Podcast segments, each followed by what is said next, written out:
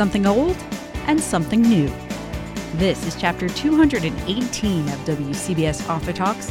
I'm Lisa T, and coming up, we chat with author Deanna Raybourn, whose new contemporary novel is about, her words, older women doing something kick-ass. Then Leslie Klinger reintroduces us to a classic Gothic monster story.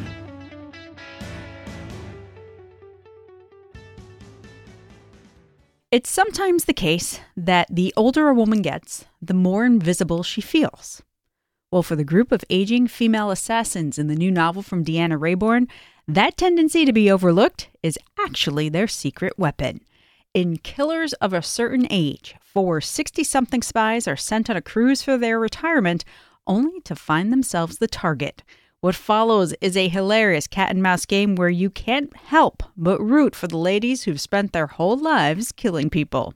So there aren't a lot, if any, spy novels featuring sixty-something-year-old women. When did you decide that this was the kind of book you wanted to write?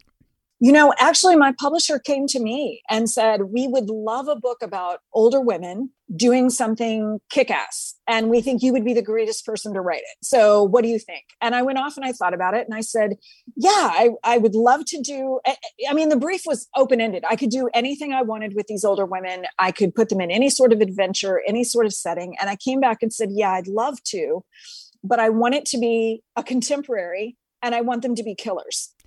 Uh, and to their eternal credit, my publisher said, sure, we can do that, which I think they were mildly terrified because I'd never written a contemporary before. Um, and they, they took a chance on it, and thank God they did, because I had so much fun writing this book. Tell us a little bit more about what you wrote about, which is essentially a quartet of female assassins. They are. They're four women who were recruited in nineteen seventy-nine when they were in college, and they've basically been together uh, for the last forty years, killing people who need killing uh, in the in the estimation of the organization they work for. And a lot of times they work on missions independently, but they do still see each other on a fairly regular basis. They work together occasionally, and they know each other in a way that other people never know them, because they have this work that they do together, which is so strange. And, you know, it's work that they can't really talk about. So they confide in each other and they just get each other. So it, it's partially the story of, of what they do just to survive when their organization turns on them. But it also is just a little bit about a female friendship, you know, comprising these four women that spans four decades. And we get to meet these women when they're about to retire. And I mm-hmm. think there are a lot of women who maybe feel this way if they're of that age, that they get to this point where people don't think they can do their job that well anymore. And your women kind of prove everybody wrong. Well, they don't have a choice because, you know, it's very much kill or be killed. And so they they are thrown back on their experience and just on their own resources. You know, we all love the James Bond films because of Q, because of all the great gadgets. And my assassins have had access to, you know, hackers and weaponry and all sorts of really cool information. And over the course of this book, they don't have that. So they have to fall back on nothing more than their experience and their own skills. And they step up. I love that every kind of woman is represented in this book. We've got older women, younger women, those who are tech savvy, those those that don't know how to turn on a computer, queer, straight. I mean, there's even a pregnant woman in this char- a character in this book. Yeah, I mean, it was really important to me to kind of show, you know, what what womanhood looks like. That it, it you know, it the whole point of this book was not to write about just twenty-five-year-old, you know, flawless, gorgeous Mary Sue type character who's, you know, a blue-eyed blonde and finding the hunky guy. It was it was to to do something um, that you don't see as much of, which is women who are sixty at the center of all of the action.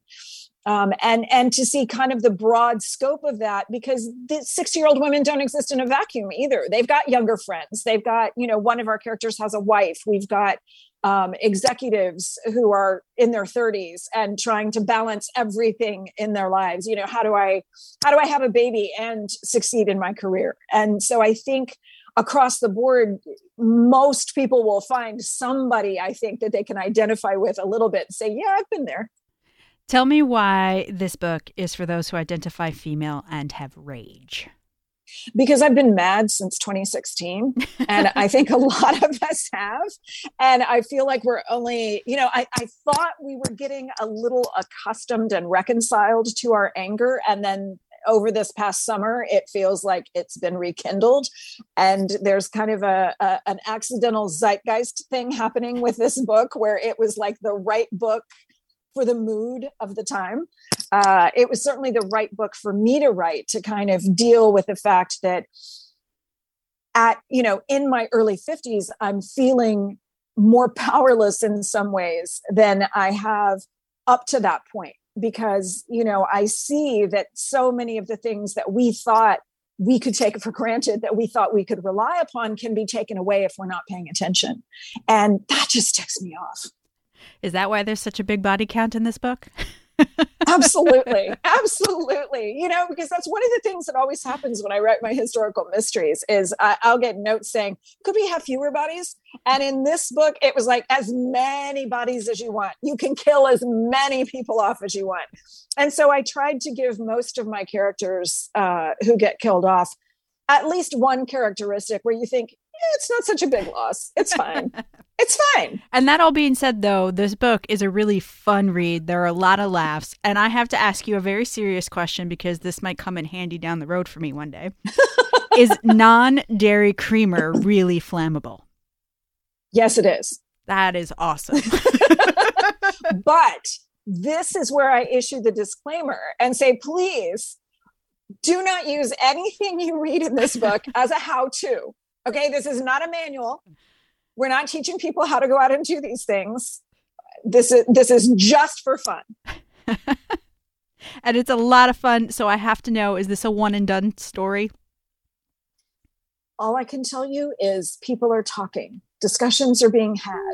And that's all I can say. I love hearing that. And I do have one more uh, quick little note before I let you go, because I know you have a lot of interviews lined up today. Why was even the author, and I say that with quotes around it, what was the decision to make that person a character as well? You know, because that felt like a very natural way for me to get inside the story and to tell it and to make it also uh, connect a little bit more closely to the reader, because it's almost as if Billy, who is uh, one of our four main assassins, is inviting you in and telling you a story. And I loved that idea of, of connecting as closely as possible with readers. And my husband says the book reads like my Twitter feed. So it it, it feels like I'm I'm talking to Twitter followers through this book uh, in a in a weird way. Oh, and see, and I got the impression, maybe this is just me because the way I read it, I thought maybe the author was someone who wasn't in the core group and had somebody who had all this knowledge about what had happened, but was looking at it from the outside. And you know what? That is a perfectly legitimate interpretation. And I love that you had that. Well, thank you. There are no wrong answers. I lied. There's one more question. Sure. Is there any chance we'll get a chance to like binge this on Netflix? So again, all I can tell you, and discussions are being had. That, you know, that's the appropriate answer when we're talking about a book of secret female assassins with an organi- a right? secret it's organization. Very cryptic. So it, it's it very fits cryptic. Perfectly. We've been chatting with Deanna Raybourn. The new book is Killers of a Certain Age. That's a killer title, by the way. Thank you so much for your time I today. I did not come up with it. I cannot take credit. But yes, it is an amazing title. Thanks, Deanna. Thank you so much, Lisa. The fight between good and evil is as old as time and has inspired a countless number of writers. One of the classic tales of this biblical battle is the story of Doctor Jekyll and Mister Hyde. The Robert Louis Stevenson novella gets a fresh take in a new annotated edition, which, in addition to the usual footnotes, pay special attention to earlier drafts of the story we know today. There are also photos, movie stills, and illustrations from numerous retellings of the classic monster tale. I spoke with annotator Leslie Klinger about the new annotated Strange Case of Doctor Jekyll and Mister Hyde. My first question is, after now having reread this story, which it's been quite a while, what is it about the story and the character of Doctor Jekyll and Mister Hyde that has allowed it to endure for over a hundred years? That's a good question, because um, although I have focused um, a great deal in my uh, work on nineteenth century fiction, I'm only interested in those things that have uh, that kind of iconic uh, interest about them. The, the, uh, part of it is is commercial, of course. The publishers only want books that people are actually going to read, which is really short-sighted of them. But I, I think the answer to the question is that the topic um, and the central theme is timeless. It has nothing to do with the Victorian age. It has nothing to do with the science. Um, it's about the dual nature of humans, which hasn't changed one bit. Um, and so when you read the book, um, and, and the movies are different, by the way. I mean, we'll we'll talk about that a bit. But when you read the book and you understand what it's really about, um, there's nothing Victorian about it. Now, the Victorian elements are important because um, it was an especially hypocritical time, but that hypocrisy still exists. The hypocrisy that people are somehow innately good or all good or whatever. So. Or even that they're able to uh, like tamp down the part of them that is not good, or yes. even maybe make up for the bad things they do because the other fifty or sixty percent of the time they're good. Right. Uh, uh, you know, the famous observation by G K Chesterton that the, the great surprise of the book is not that uh, that, that Jekyll and Hyde um, are two different people, the great surpri- in the same person. The, the great surprise is that they're the same person. Nowadays, everyone, even if they've never read the novella, know the the twist to the story. But what was the reception like when the story first came out in eighteen eighty-six? Well, it was a mixture. I mean, there was there was a shock, certainly, and it, and it was regarded as a mystery. Um, uh, how is it possible? And and one of the things, someone asked me what was the great surprise to me when I read this book again. Um, what did I discover that I hadn't really recalled? And it was the the meticulous craftsmanship. That as you read through the story, it is a big surprise when you read it for the first time um, to see how carefully he's constructed this mystery, and and the solution is so neat. The solution that it's the same person explains all these truly strange things. So I think for many readers, it was a great shock and surprise.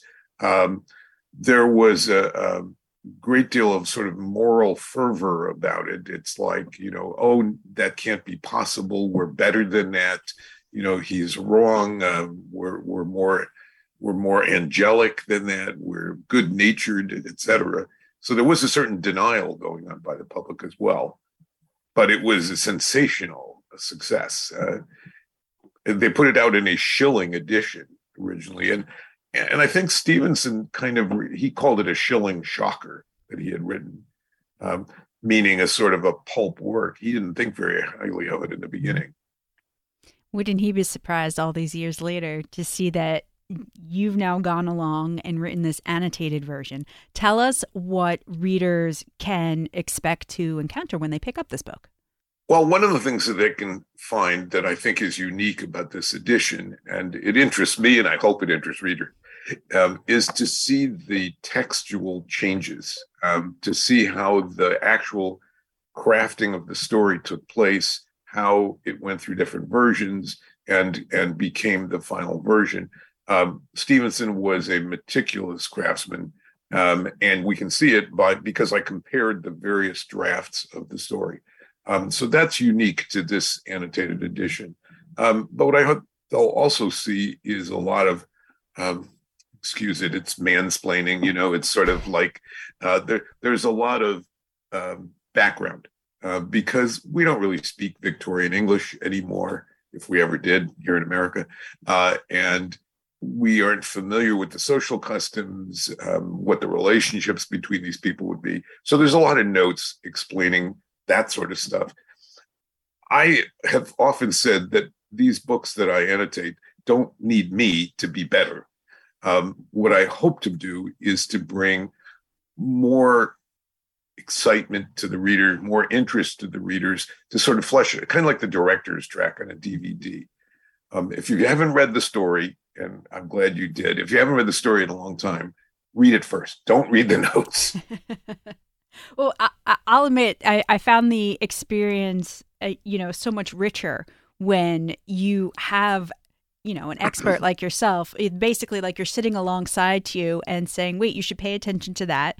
And this is why the author wrote this. But also at the same time, you know, being able to see the different drafts and you have them as an appendix in in the back of the book as well. I think a lot of people who are interested in books and interested in the writing process, they always wonder, how do authors get to whatever that final product is? And and, and this book yes. in particular really lays that out. Well, I'm glad that you had that positive reaction. Uh, this this whole thing of being an annotator, I think probably started the first time we went to a movie with my wife and talk to the screen. And, uh, you know, some people find it really annoying. Well, I could imagine if you were talking during a movie, maybe I wouldn't like you as much. Watch this part. Ooh, see how that connects to this and so on. Yes. Why would you do that? So well, how did you decide that, you know, being an annotator is something you wanted to do? Well, it was a matter of um, admiration. When I was in law school, um, and that's what I do by day, by the way. Um, when I was in law school, I received a gift of the magnificent book called The Annotated Sherlock Holmes by William Baring Gould. That came out in nineteen sixty-eight, revealing my age here. Uh, and I was fascinated by the footnotes, um, by this whole cult of amateur scholarship. And I thought that someday maybe I would get to update that book. And and I did. And I enjoyed the process so much. It it so fit my personality, which is not a nice thing to say about myself, uh, that I wanted to do it more after I'd done the Sherlock Holmes books. And um, so just kept going. It. I, I like trivia. Um, I like finding things that other people haven't found. I like digging into the obscurities of, of some of these books. And so it's it's a natural fit. And what is it in particular about Victorian era literature that excites you? Well, several things. First of all, the, the Victorian era itself is, is, I think, vitally important. If we're going to understand what went on in the twentieth century, the revolutions of the twentieth century, and the things that continue to be um, um, important issues in the twenty-first century, the rights of women, the rights of persons of color, people of color, and so on. All of those revolutions began in the nineteenth century. Um, the, and, and so the history of the nineteenth century is vitally important. Second, it was a time of great contrasts between ideals and realities, I think.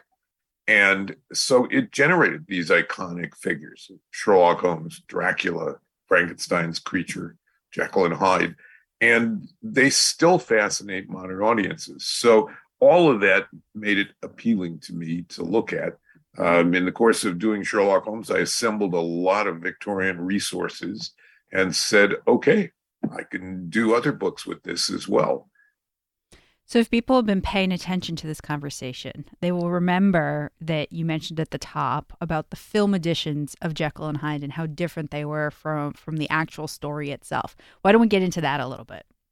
Sure. Well, not surprisingly, um, the films have simplified the story and, and generally have depicted poor Doctor Jekyll Um, as a victim of uh, having let loose uh, something that wasn't natural, something that was evil. Um, and, and that, as we've talked about, is a very distorted view of the story. Uh, the story became quickly very similar in some ways to Frankenstein. Uh, it became a story about science gone wrong. Be careful what you look at as a scientist because you may find things that you don't uh, you don't want to know. Um, and, and they became almost morality plays, but they were extremely popular.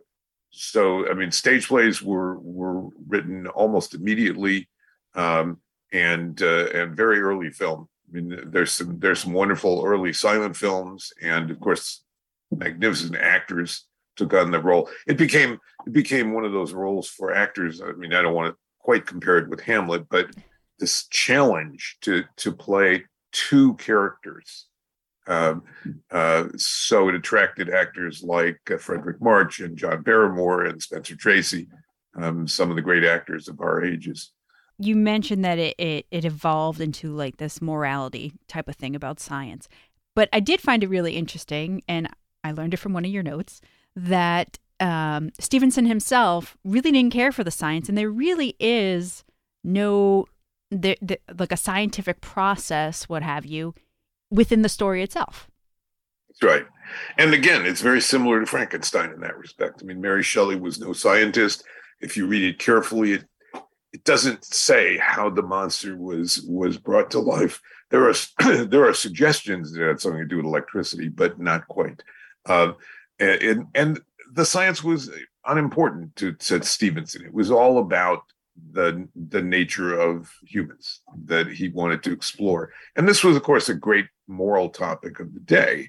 Um, the Victorians were uh, very pious, um, pious, outwardly pious. They were great believers in form, propriety of action, and all that. So this notion that humans were innately, partly evil, um, was was very contrary to the Victorians' view that they could be um, uh, ideal, ideally that they could be well-behaved, um, civilized human beings. And we're really talking about the upper crust of Victorian society, who had these high opinions of themselves and what one whatever side they showed outwardly, publicly, and then whatever they did behind their closed doors. Certainly. Um, uh, the middle class, of course, was trying to ape the upper class. Um, they wanted to be like them. They weren't as as successful in the aping as they would like to be because they couldn't afford to be. But and certainly the, the lower classes uh, knew perfectly well that people were not innately good and uh, proper. But um, no, it was it was it was a popular view that that people were not quite as well as they. As they seem, people were not as good as they seem. Popular in the lower classes, yes. What do you want readers to take away from reading this version of the story? Um, I think what I hope that they will get from this that is is the craftsmanship, that they will come away from this book saying, I never appreciated how great an artist Stevenson was. Um, people remember Stevenson for Treasure Island, Kidnapped, um, Charles Gardner of Verses, those kinds of works. Uh, this is one of his adult works, and he wrote other adult works as well. But how amazing! This is a work of genius. I mean, it was it was crafted in a very short period of time. We can talk a little bit about sort of how it came to be, but um, it's so perfectly put together. All the pieces fit so beautifully. And that's what I hope that they will see, uh, is, is the gem-like precision of this story. So what was, or the, the genesis of this story and him writing it? Well, it was a dream in, in many ways. It's, it's, it wasn't um, dictation from God, to use the line from, uh, from Amadeus, but, uh, the process went something like this. I mean, I think that Stevenson had been fascinated by this idea of the duality of man's nature for a long time, and he wanted to write a story about it, and certainly he was thinking about it. Um, he was quite ill. Um, he was frequently ill. He had um, um, respiratory issues, and he was taking drugs that, quite naturally, had a good deal of cocaine in them because that was the Victorian standard. So he had a very vivid dream in which he saw the scene at the window in which uh, uh, Utterson, the narrator, sees for the first time uh, Jekyll and, and understands that something bad is going on here. It sees and, and then later hears about Hyde. Um, and that became an inspiration for him to write the story that he wrote. He did not, and he said, he says his brownies, which by which he means his unconscious, sort of wrote the rest of it. Uh, but he poured out the story in a very short period of time. Um, and then, interestingly, showed it to his wife, Fanny, who was uh, herself a writer and uh, very interested in his work. And she hated it. Uh, she thought it was um, probably she thought it was too sexual, uh, which is very interesting because there's no women characters in the story uh, of any note. Uh, but she thought it was too sexual, and uh, he burned it. And this is the story anyway. It's not quite clear that he actually did this, but um, she reported that he burned it uh, and then rewrote it from scratch. And uh, he re- he wrote it in a very short period of time. And there it is. So, and a, a hundred plus years later, we're still sitting here talking about it. Yes, uh, and. And I think we will continue to talk about it. I don't. I don't think that the moral issues, um, what Stevenson called the the war of the members, that that old war of the members, uh, is ever going to go away.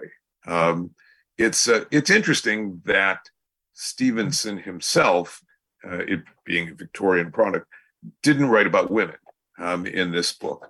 But certainly later, others, uh, at least in films, explored this as well. We have Doctor Jekyll and Sister Hyde, for example, uh, and others, where this is not, uh, I, with all with all respect, Lisa, this is not a, a problem limited to men.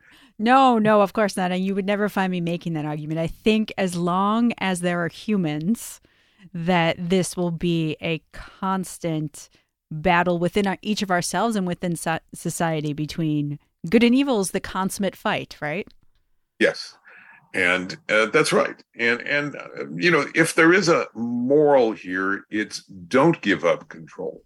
Uh, I mean, Jekyll is certainly spending his time um, trying to make amends for whatever his sins were when he was young. We're not quite sure whether that was uh, prostitutes or whether that was...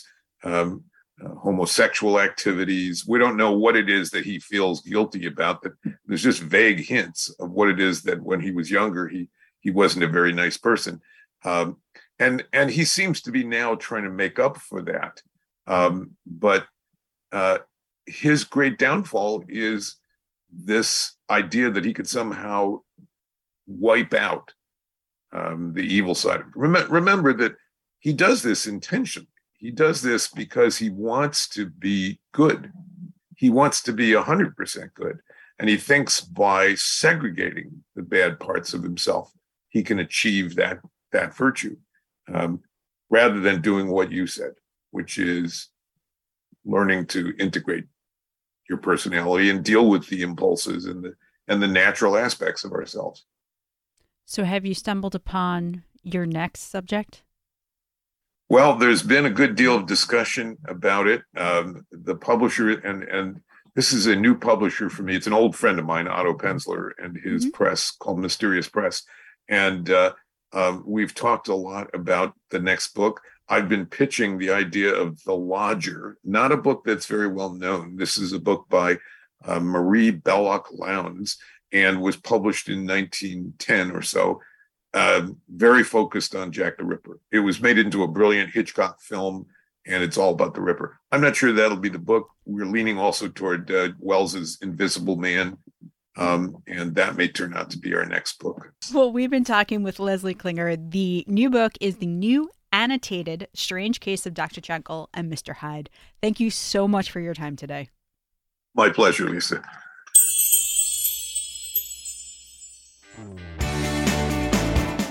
That's where we close the book on this chapter. Next time, we check in with a couple of authors who we featured in earlier episodes of this very podcast.